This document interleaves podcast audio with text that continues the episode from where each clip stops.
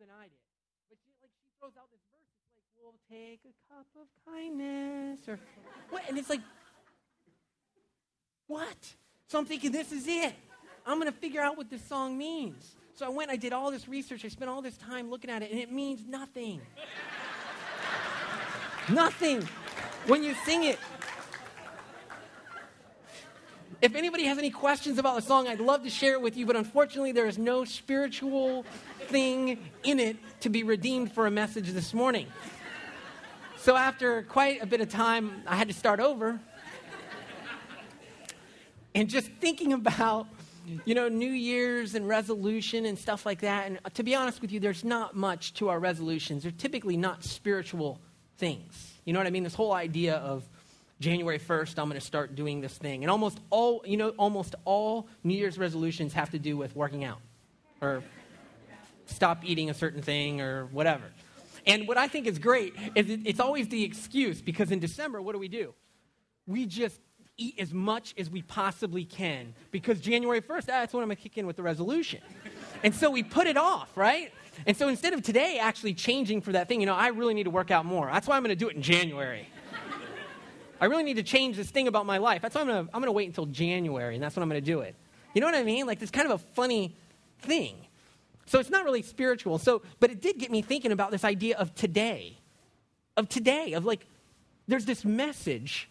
The whole New Testament is a message of urgency. It's a message of today.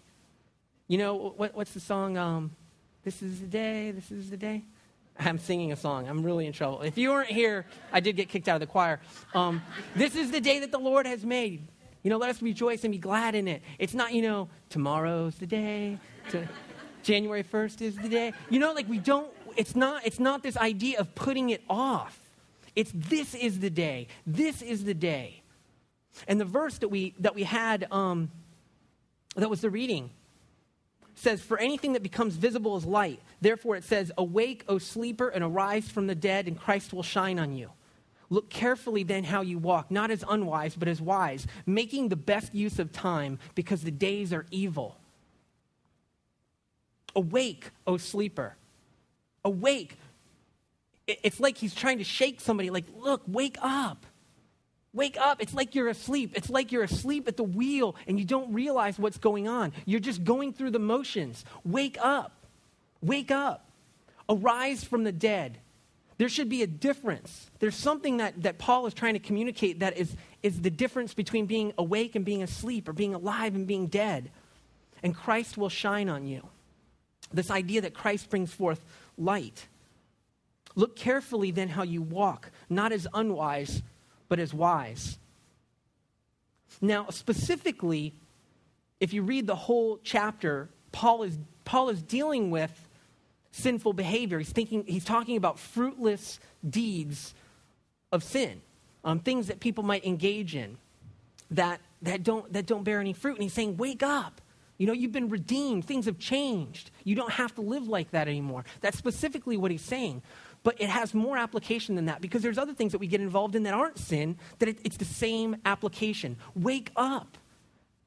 Uh, specifically, you know, walk as somebody who's wise, walk as somebody who knows what's going on. And not the wisdom that the, the world offers, but walk with the wisdom that God offers. Walk with godly wisdom. And he goes on to say, making the best use of the time. This is like one of the few verses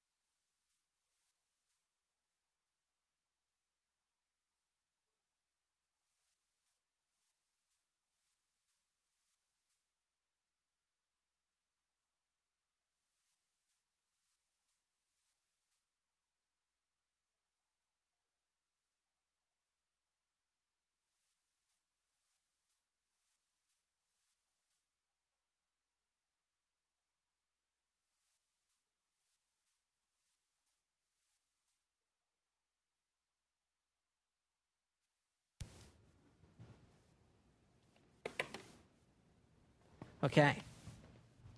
So, what is redeem? What does it mean? Well, we can see that the translators, they said making the best use. It's seeing the value. It's seeing the value in something and redeeming it and saying, you know what, I'm not going to let it go. It's something, when, when Christ saw us, he saw the value in us as God's creation and he redeemed us. He saw the value in us and he, and he, he took us for his own. Paul is saying, redeem the time. Why? Because the days are evil. And some, some of the translations, the way they make it sound is that, you know, the days are evil because it's an evil time. Because, you know, Satan, Satan is running amok and the days are evil. And I can see that, but it's also just the idea that days are evil. Time is evil. If you think about it, it's constantly going.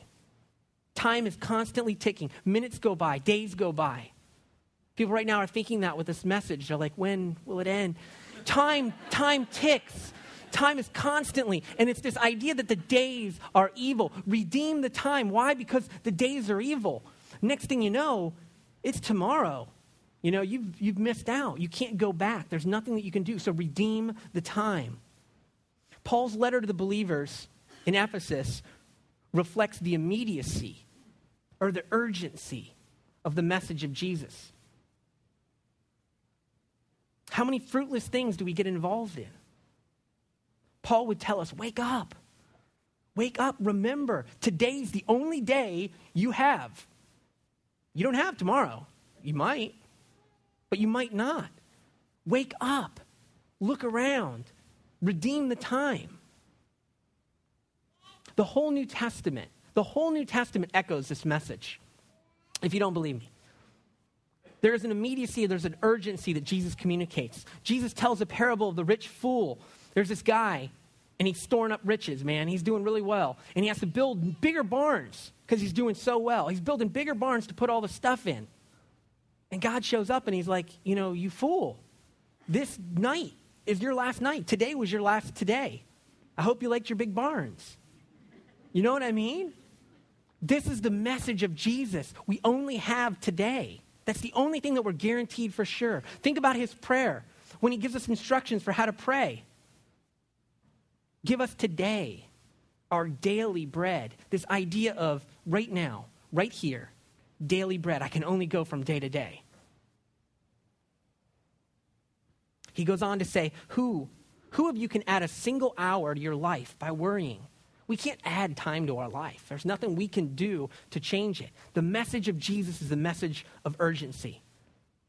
And he ends, he ends that chapter where he's talking about um, of, of, of praying and this idea of daily, daily behavior. He says, but seek first his kingdom. Seek first his kingdom, his righteousness, all the other things are going to work out. That's the point that he's making. James says it like this a little bit harsher. He's talking about people who say, you know, today or tomorrow I'm going to go do, I'm going to run this business, I'm going to make lots of money, and, you know, I've got all these great plans for God. And he says, man, you don't even know what will happen tomorrow. What is your life? You are a mist that appears for just a little while. But somehow we believe that we're always going to be here. We, we live, we actually walk as if we've got more than enough time. We act like there's all the time in the world. To which Paul says, Wake up. Arise from the dead. Engage. Don't let another day go by. Redeem the time. The whole Gospel of Mark is filled with immediacy, urgency. It's constantly, Jesus did this, and then immediately this, and then immediately this. His ministry was only three years. Jesus was doing ministry for three years. This was a very short span of time. Ephesians, Paul says it like this He says, Don't let the sun go down while you're still angry. Don't give the devil a foothold, is what he says. Why? Because you don't know if tomorrow's going to come. So don't let the sun go down and you're still angry. Why? You're giving the devil a foothold in your life. Because if tomorrow comes, you might still not reconcile with that person. You might, yeah, you know, whatever, I'll deal with it next month. I'll wait until New Year's and then I'll make a resolution to make up with this guy. You know what I'm saying? You're giving the devil a foothold because that, that tomorrow might not come. This verse is Corinthians 2 Corinthians 6, verses 1 and 2, Paul says, As God's fellow workers, we urge you not to receive God's grace in vain. For he says, In the time of my favor I heard you, in the day of salvation I helped you. I tell you, now is the time of God's favor. Now is the day of salvation. What a powerful message. This verse, a couple weeks ago when we had a service, I felt like God laid this, this verse on my heart specifically for us in the church. This idea of today is the day of salvation. Now is the time that God is doing these things. I man, I've got this thing that I really need healing for. Yeah, I'm going to go through the healing training, and um, you know, I'm going to start. Whatever, and we put it off. We're like, yeah, I'm not going to go forward for prayer, not this Sunday, because we're going out for pizza after. And you, you're like, Paul says, wake up. You know, now is the time. Now is the, is, is the day of salvation. Now is the time that we can receive not an, an eternal salvation, yes, an eternal salvation, but more than that. We can receive today the Spirit of God that comes and transforms us and changes us. Today is the day. You know, I had a really good experience, a different kind of experience, one that I learned a ton from. I had a friend who um, I hired at my company. He was right out of college, really gifted graphic artist guy, and um, just awesome. Him lead worship, great guy. And uh, so he was doing graphic arts for me. And he worked for about a year. Then he wanted to go into full time ministry. We were doing college and career ministry together. And, um, you know, next thing I know, he wants to get engaged to this girl that he, you know, he hasn't even known a year. And of course, now keep in mind that I married my wife within a year of knowing her. But, anyways, so all these things, like he's just, you know, just boom, boom, he's just going for it. And I'm like, okay, now it's time for some Rossi wisdom.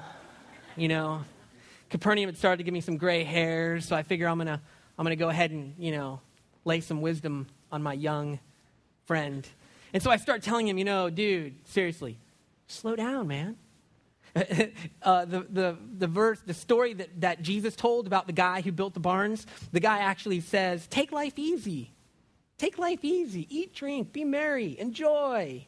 That was me. Like, that's, that's, I'm the voice of Satan in my friend's life. I'm like, dude, dude, slow down.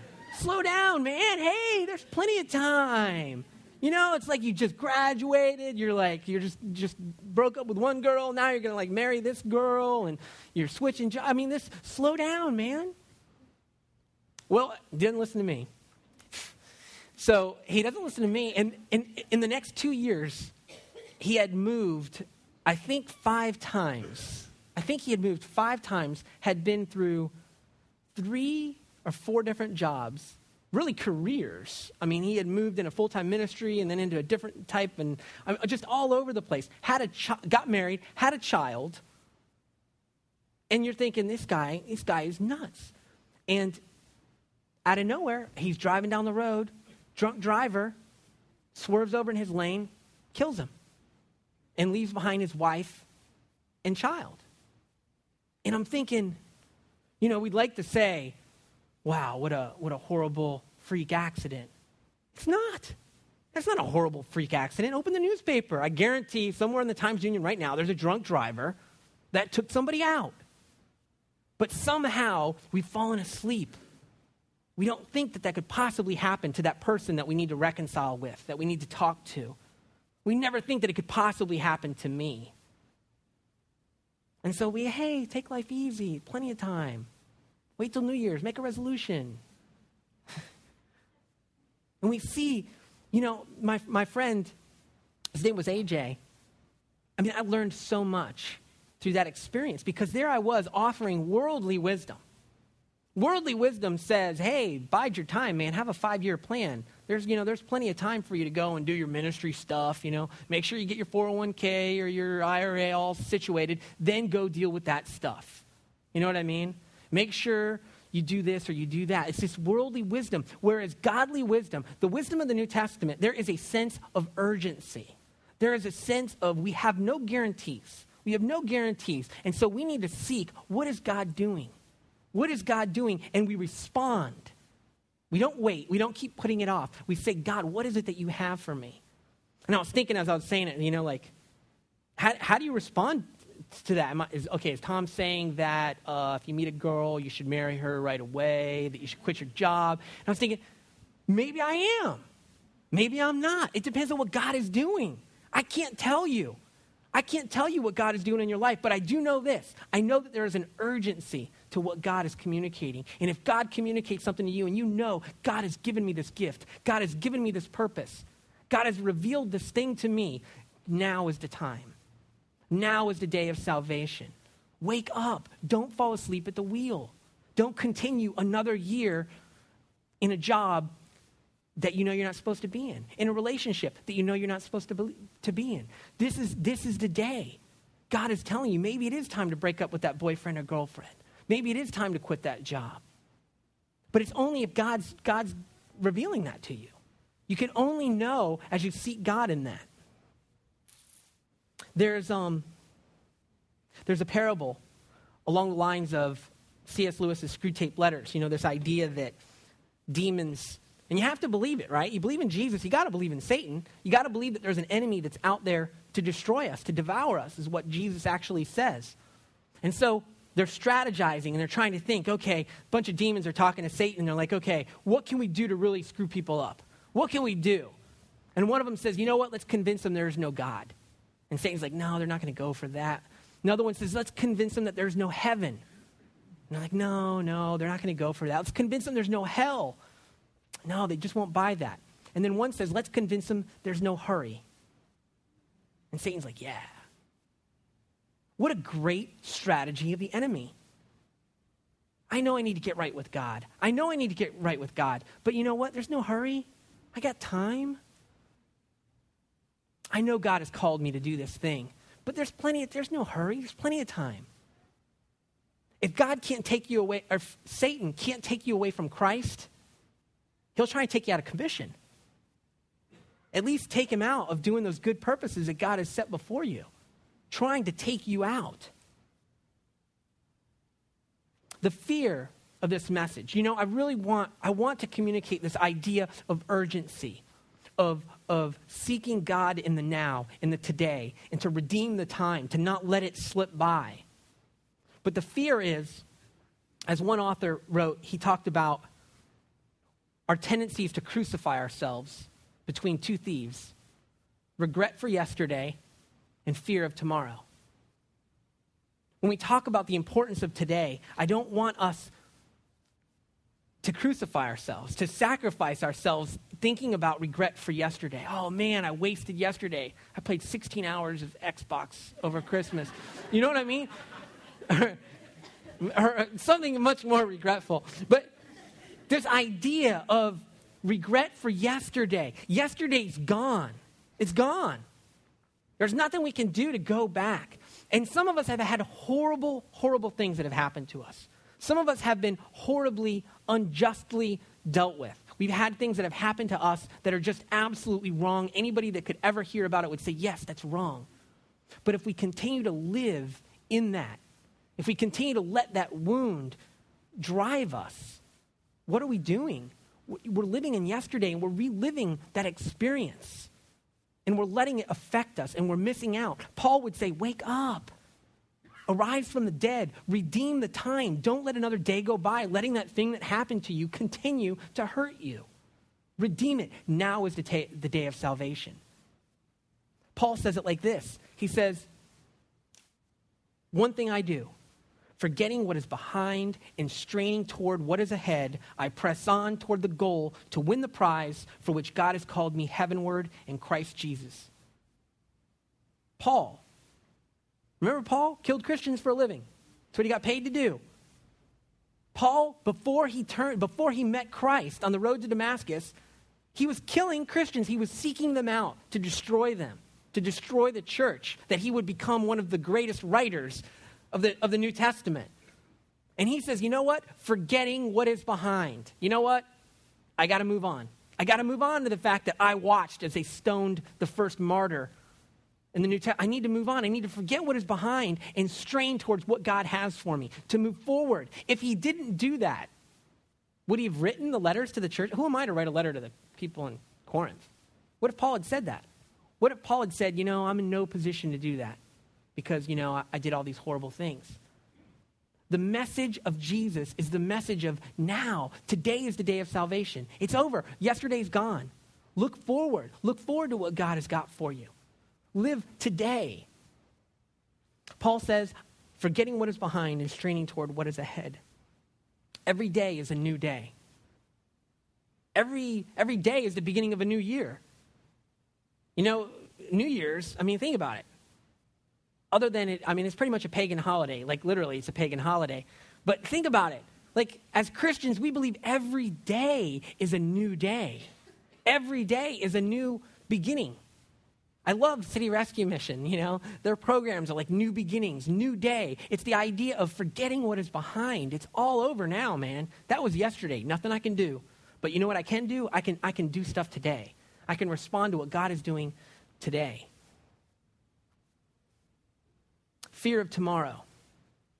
You know, we could really freak out. You could walk out and be like, man, Tom told me, like, you're going to drive really slow on the way home. You're like, anytime a car comes by, you're not going to sit under the tiles at our church. It could happen. Could happen. Take you out right now. Um,